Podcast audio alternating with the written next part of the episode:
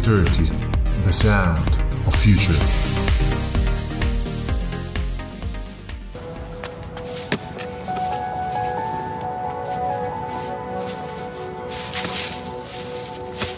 Ehi, Sì, non permettere mai a nessuno di dirti che non sai fare qualcosa. Neanche a me.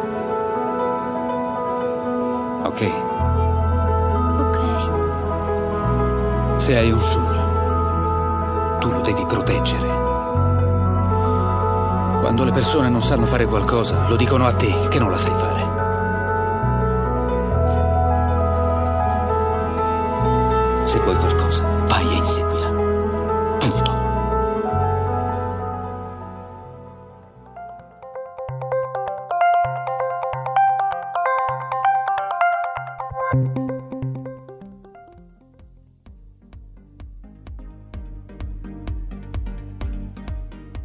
Benvenuti amici di 2030 alla seconda puntata dedicata alle start-up. Avete ascoltato uno spezzone del mio film preferito, Alla ricerca della felicità, che non ha a che fare con il mondo delle start-up, ma che riunisce in sé tanti elementi che invece tornano molto utili a chi intraprende un progetto d'impresa. Tenacia, fede, lavoro, passione servono in generale nella vita e quindi a maggior ragione quando c'è di mezzo un progetto d'impresa perché, come abbiamo spiegato l'ultima volta, fare startup significa a tutti gli effetti fare impresa.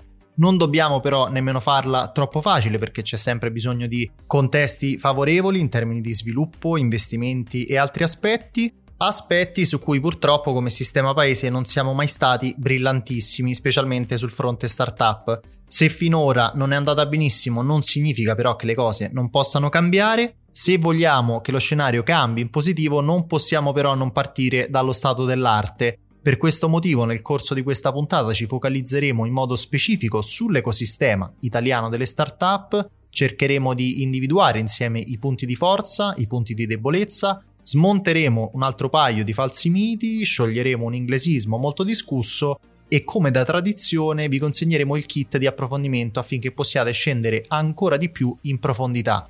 I nostri ospiti ci stanno già aspettando, quindi direi di non andare oltre con i preamboli. Io, come sempre, sono Andrea Frollà e questo è 2030, The Sound of Future.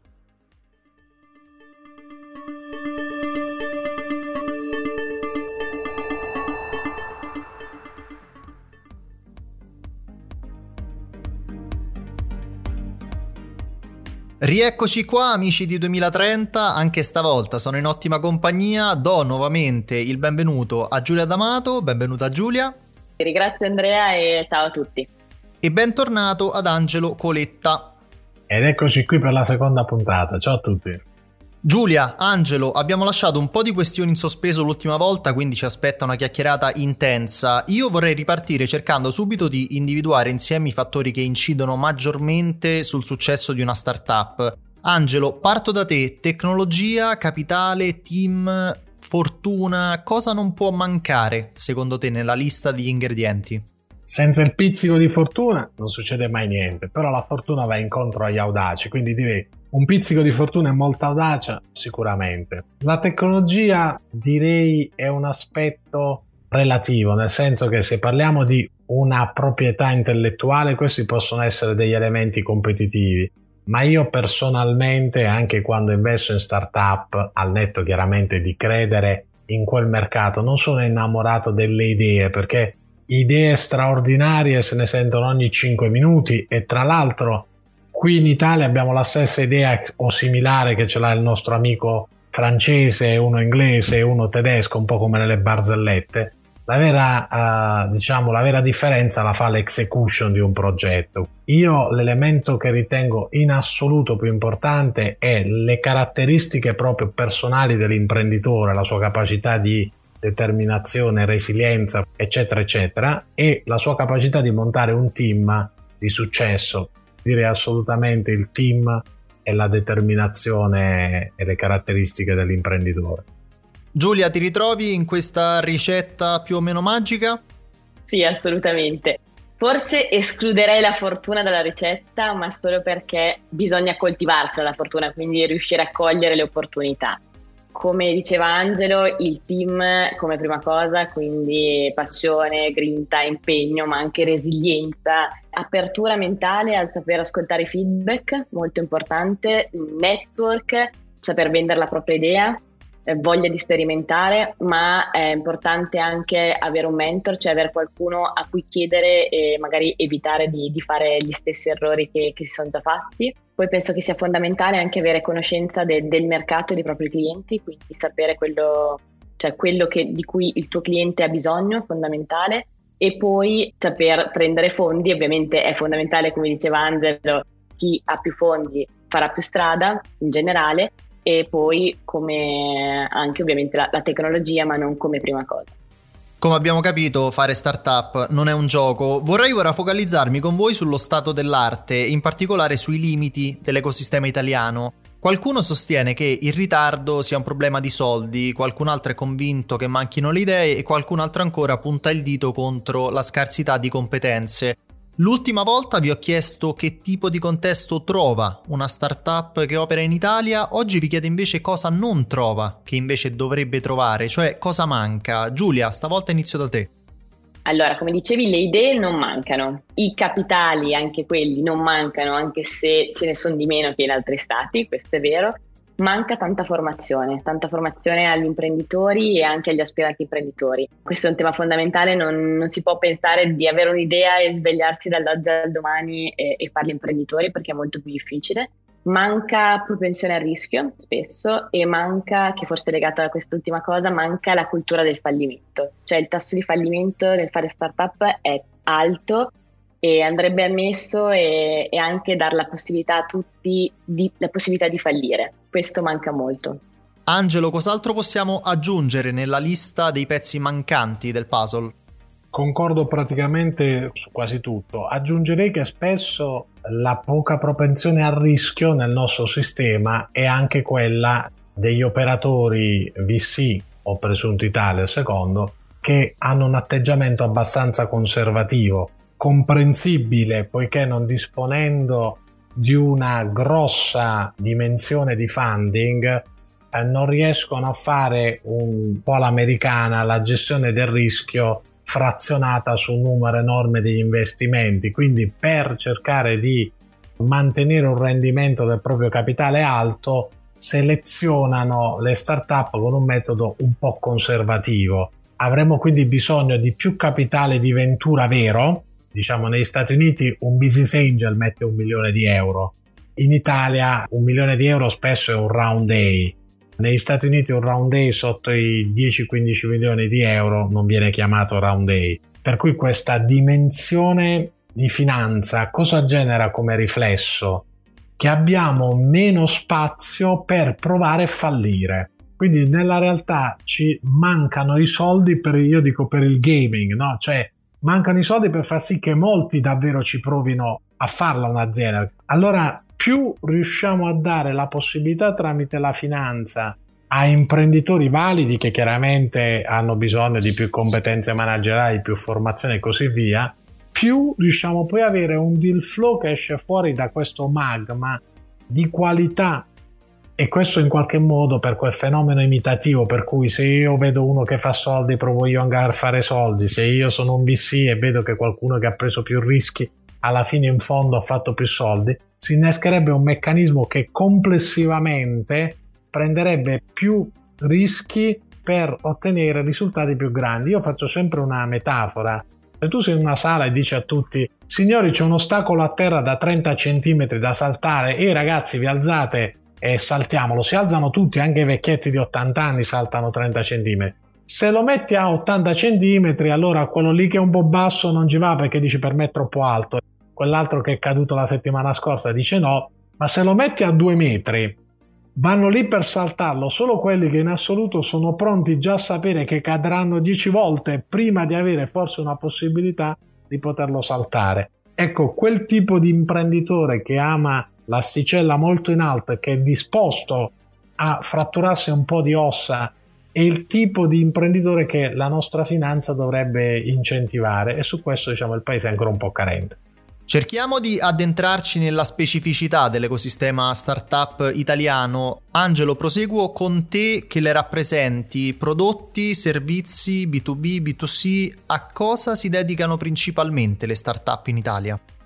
Allora, il nostro ecosistema è molto variegato, spesso dai giornali si percepisce che sia più digital che altro, ma questo non è vero. Anzi, noi abbiamo grandi startup in settori del manufatture, del biomedicale, sulla ricerca dei materiali, cioè figli della ricerca dei materiali, per cui direi che abbiamo un ecosistema molto variegato, con nessuna specifica uh, punta uh, di eccellenza o di presenza. Sicuramente stanno avendo più successo le startup B2B e, e c'è un motivo, perché per sostenere nel B2C una startup di successo bisogna avere tanta finanza perché dietro un brand costruito nella mente dei consumatori ci sono grandi investimenti pubblicitari, per cui sicuramente l'ecosistema italiano sta producendo molte più startup B2B di successo rispetto a quelle B2C, proprio per questo motivo. Dunque non c'è una specificità settoriale, però Giulia, ci sono dei settori in cui oggi per le startup è almeno più facile incunearsi? Eh, domanda difficile però, eh. Allora, potrei dire i mercati, sui mercati che di solito sono, sono più avanti in, in, Italia in generale, sto escludendo questo particolare periodo, quindi non so, il mercato del food, del turismo, del fashion, della mobilità, anche della sostenibilità poi legata a questi settori senza escludere, come anticipava prima Angelo, la medicina è un settore molto importante anche in Italia, eh, è avanti, ma dobbiamo diventare più bravi a riuscire a trasformare l'invenzione in, in, un'innovazione commercializzabile. Poi in questo periodo particolare con il Covid stanno nascendo anche tantissime start-up che risolvono queste esigenze momentanee, momentanee vedremo poi come il controllo delle file sul distanziamento sociale, sulla digitalizzazione dei, dei piccole, delle piccole imprese, quindi dei piccoli commercianti, eccetera, eccetera. Pensavate di esservi liberati degli inglesismi e invece no, perché ce n'è uno che alberga nel mondo delle start-up ed è Exit. Angelo, innanzitutto cos'è una Exit? E poi ti voglio chiedere come va letta una Exit, soprattutto quella delle start-up italiane acquisite dai gruppi stranieri. Ti faccio questa domanda perché quando un'azienda italiana viene acquisita da un gruppo non italiano, in tanti si chiedono cosa ci sia da festeggiare. Cosa rispondiamo? La exit è il momento finale della vita di una startup perché non dobbiamo dimenticare che se qualcuno ha messo i soldi sulle nostre idee, si aspetta che in, in un momento oh, relativamente non troppo lontano questi soldi diventino più soldi. Quindi una delle caratteristiche che deve avere l'imprenditore che fa startup e già sapere a priori che farà crescere questo suo figlio e un giorno gli dirà vai per la tua strada perché lo passerà in mano a un altro investitore istituzionale, farà una exit in borsa, lo venderà a un grande gruppo industriale, ma non si deve troppo affezionare perché la sua affezione sarebbe il contrario dell'aspettativa dei suoi investitori che invece vogliono valorizzare il loro investimento. La riflessione sull'exit però è una riflessione che ha due aspetti. Da una parte c'è l'imprenditore che vende la sua azienda e speriamo volta per volta diventa milionario. Dall'altra parte però c'è un paese che perde o no le sue migliori competenze che spesso sono dentro le start-up, per cui una delle riflessioni che io ho posto più volte al governo quando fa politiche pubbliche in favore delle start-up è di riflettere anche se non abbia senso aiutare a dare degli incentivi per coloro i quali medie e grandi imprese decidono di acquistare startup.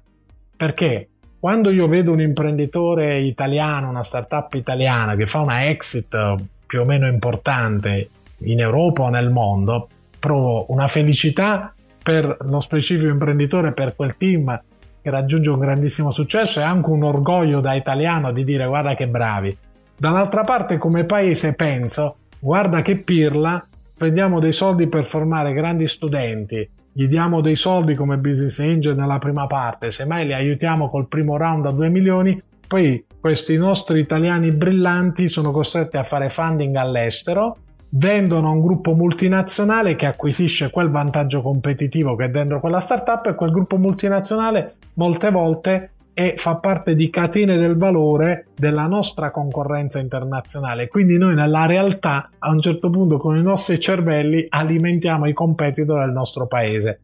Ci perdiamo sul più bello, a quanto pare. Finora avete chiamato in causa vari ingredienti fondamentali, impegno, risultati, capitale, tempo, competenza, elementi che però vengono spesso sovrastati dalla percezione che fare una startup sia una sorta di scommessa della serie facciamo una startup, ci proviamo o ancora peggio non so cosa fare, mi apro una startup.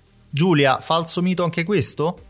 Sì, assolutamente falso mito, anzi si pensa ancora che fare startup sia figo, eh, che basti prendere tanti soldi dagli investitori e poi sarà una passeggiata e per questo magari le persone non sanno cosa fare e provano a fare startup, ma invece è molto molto importante che ci sia consapevolezza e far capire che fare startup è fare impresa. Quindi bisogna prepararsi, formarsi, essere pronti a fare tanti sacrifici, a mettersi in gioco, a prendere dei rischi. Quindi è una scommessa, sì, ma bisogna farla con consapevolezza. A proposito di miti e leggende, Jobs, Zuckerberg, Gates, Bezos, mai qua mi fermo, oggi fanno a gara nelle classifiche di ricchezza, ma prima di diventare ciò che sono oggi, anche loro hanno indossato i panni degli start-upper. Il fondatore di una startup è sempre metà dell'opera o anche in questo caso ci siamo fatti prendere dall'euforia made in Silicon Valley? Angelo? Ma intanto, come al solito, diciamo, noi siamo una società che ormai, essendo mediatico dipendente, chiaramente racconta solo i casi di incredibile successo. No? Non bisogna dimenticarsi che di Facebook, uh, di Google, uh, di Alibaba ce ne sono pochissimi al mondo e guarda caso tutte queste grandissime società nascono da alcuni ecosistemi che sono in grado di iperfinanziare le loro start-up. Io preferirei più uno storytelling che racconta que- la storia di migliaia e migliaia di imprenditori di start-up che lottano ogni giorno in primis per sopravvivere, perché Giulia dice benissimo, fare la startup non è una passeggiata, io consiglio i sentieri per questo, vuol dire spesso dedicare un lungo pezzo della propria vita a fare impresa come dimensione principale della propria esistenza, per cui uh, io credo che non debba essere il mito della Silicon Valley. Io non amo, uh, se devo essere onesto, o tutto o niente. Io credo che per l'ecosistema italiano sarebbe molto positivo riuscire a produrre alcune centinaia di start-up all'anno che fanno exit eh, tra i 40 e i 100 milioni di euro. Non mi sentirei più povero come paese o più imbecille se non faccio un unicorno, perché per fare un unicorno ci vogliono un round da un miliardo di euro o da mezzo miliardo di euro che il nostro paese oggi fa difficoltà a sostenere, mentre sarei molto felice di avere una quantità crescente di imprenditori che hanno fatto aziende internazionali, che sono arrivati al successo e che sono pronti a mettere quel successo di nuovo nel sistema come investor, come mentor o come fondatori della loro seconda startup. Questo ciclo positivo sarebbe assolutamente utile per l'Italia. Giulia, tu che hai a che fare con i founder ogni giorno, come la vedi? Cosa ne pensi? Ma fondamentalmente come la penso come Angelo ed è anche quello che vedo, c'è ancora euforia della Silicon Valley, ma, ma la realtà non è così, cioè in pochissimi diventano ricchi, pochissimi perché fanno startup e non bisogna nemmeno pensare di fare startup con l'unico obiettivo di fare soldi, ci sono tantissimi altri modi per fare soldi prima ma bisogna farlo per contribuire a migliorare la vita delle persone, dell'ecosistema, per risolvere un problema reale, quindi non solamente per emulare il mito della Silicon Valley. Ultima domanda prima di tuffarci nel kit di approfondimento, più che una domanda, un consiglio spassionato per il futuro a chi magari sta pensando di intraprendere una carriera imprenditoriale. Vai Angelo. Ma io ho sempre fatto l'imprenditore perché ero attirato dal farlo. È come una passione. Io dico di seguire la passione. Che poi la passione porti i soldi, ben venga se si riesce a fare successo. Ma l'idea di fare qualcosa per fare i soldi mi sembra una motivazione assolutamente debole che chiaramente di fronte alle prime difficoltà crollerà. Generalmente ogni imprenditore in modo anche un po' egocentrico e narcisistico ha l'idea in qualche modo di poter cambiare il mondo, di lasciare un segno, di fare qualcosa di particolare e, e questa trascendenza verso qualcosa che sopravviverà alla tua stessa morte, che è il vero motore di qualsiasi imprenditore, da quello più piccolo a quello più grande. Non fate l'imprenditore se non lo sentite nelle vostre corde, perché a volte anche fare il dipendente di un'azienda e vivere felici è meglio che fare l'imprenditore per diventare ricco e trovarsi poi a fare l'homeless eh, nella Silicon Valley, che appunto è un posto che io non emulerei particolarmente e basterebbe farsi una passeggiata per scoprire il rapporto fra ricchi e poveri, che fotografa perfettamente il tasso tra quelli che hanno successo e quelli che invece vengono emarginati da quel tipo di società. Giulia, tocca a te. Eh, che dire, eh, avere un'idea, mh, bisogna essere umili perché avere un'idea vale l'1% e tutto il resto, come anticipava anche prima Angelo, è execution, quindi come la si porta avanti. Perciò eh, il consiglio è quello di formarsi, di studiare, di leggere tanto, di, di parlare con altri imprenditori, chiedere feedback sulla propria idea e anche di trovare la persona giusta o le persone giuste quindi per fare il percorso perché è difficile e da soli lo è ancora di più. Occhio agli inglesismi, se no ripartiamo dall'inizio. Vi avviso, viaggiamo spediti verso la conclusione di questa puntata e lo facciamo come sempre lasciando in eredità ai nostri ascoltatori il kit di approfondimento. Direi di tirar fuori un kit a testa con un libro da leggere, un esperto da seguire e un film da vedere. Giulia, a te l'onore o l'onere di farlo per prima. Ok, allora, come libro uno dei miei preferiti è Il coach da un trilione di dollari, che racconta la storia di Bill Campbell. Lui è un ex giocatore di football, allenatore e racconta come sia importante per ogni imprenditore il riuscire a rapportarsi con le persone, quindi riuscire a essere oltre che il coach di se stesso, ma il coach del proprio team. Quindi il fondatore, l'imprenditore, il, deve essere il coach del proprio team, del, dei propri dipendenti, perché tutto è basato sulle persone, cioè le aziende di successo dietro hanno persone che lavorano bene. Imprenditore da seguire o esperto da, da seguire, seguo molto Andrea Dusi, è un imprenditore seriale, un start-upper, ha fatto una grandissima exit in Italia eh, oltre a questo ha fondato Impact School, che è un, una, un, un'azienda, eh, una non profit che è proiettata al futuro, lui è una persona molto proiettata al futuro, quindi è molto ricco di, di spunti. Come film, ammetto che guardo pochi film, eh, ma eh, legato al mondo startup c'è la serie della Silicon Valley che oltre ad essere divertente eh, per i nerd, cioè racconta molto questo mondo, ha il pregio di riuscire a raccontare in modo spietato questo mondo in cui non è sufficiente essere dei geni, ma bisogna saper vendere la propria idea, sapersi vendere, saper come fruttare l'idea, quindi può essere molto utile. Angelo, a te la chiusura con un altro kit.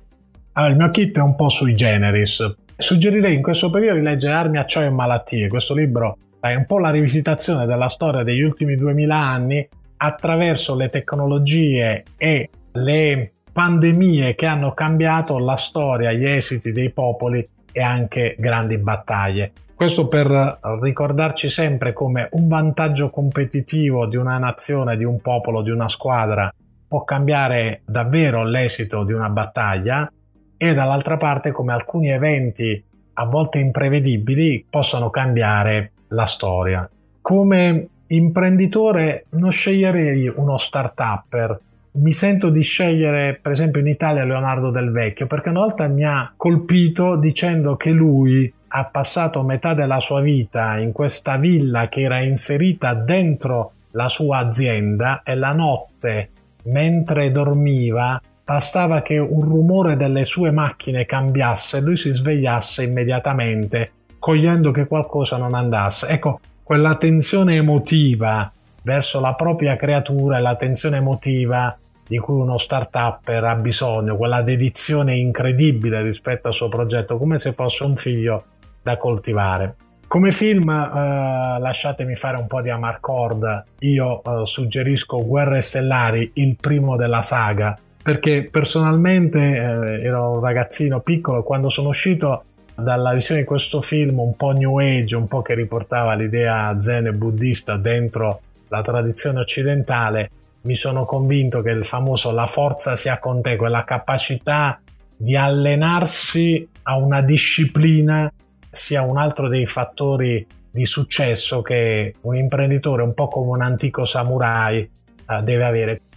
Giulia, Angelo, dire che è stato un piacere avervi ai microfoni di 2030 è dire poco. Abbiamo cercato di sintetizzare un tema vastissimo senza sminuirlo e anzi approfondendolo nei suoi aspetti chiave. Ci avete arricchito con i vostri spunti, le vostre riflessioni e i vostri consigli. anche se lascio come sempre il giudizio finale agli ascoltatori. L'invito automatico per il futuro scatta anche per voi, non mi resta che ringraziarvi per essere stati miei ospiti. Grazie Andrea e un saluto agli ascoltatori 2030. Grazie Andrea per averci invitato per questa piacevole chiacchierata e un saluto a tutti gli ascoltatori del 2030 che spero nel 2030 siano diventati in buona parte startup di successo.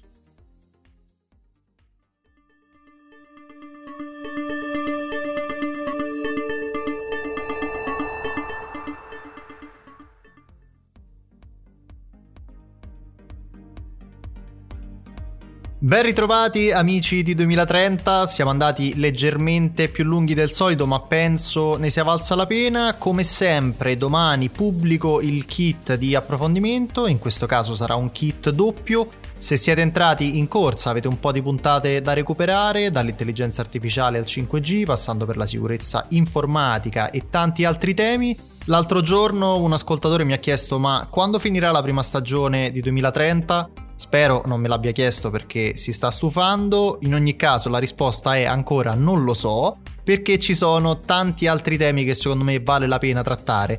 Diciamo che conto di farvi compagnia anche quando farà un po' più caldo, anche se devo dire che qua a Roma inizia già a fare abbastanza caldino. Vi aspetto la settimana prossima, un abbraccio speciale come sempre a tutti gli ascoltatori di 2030, The Sound of Future.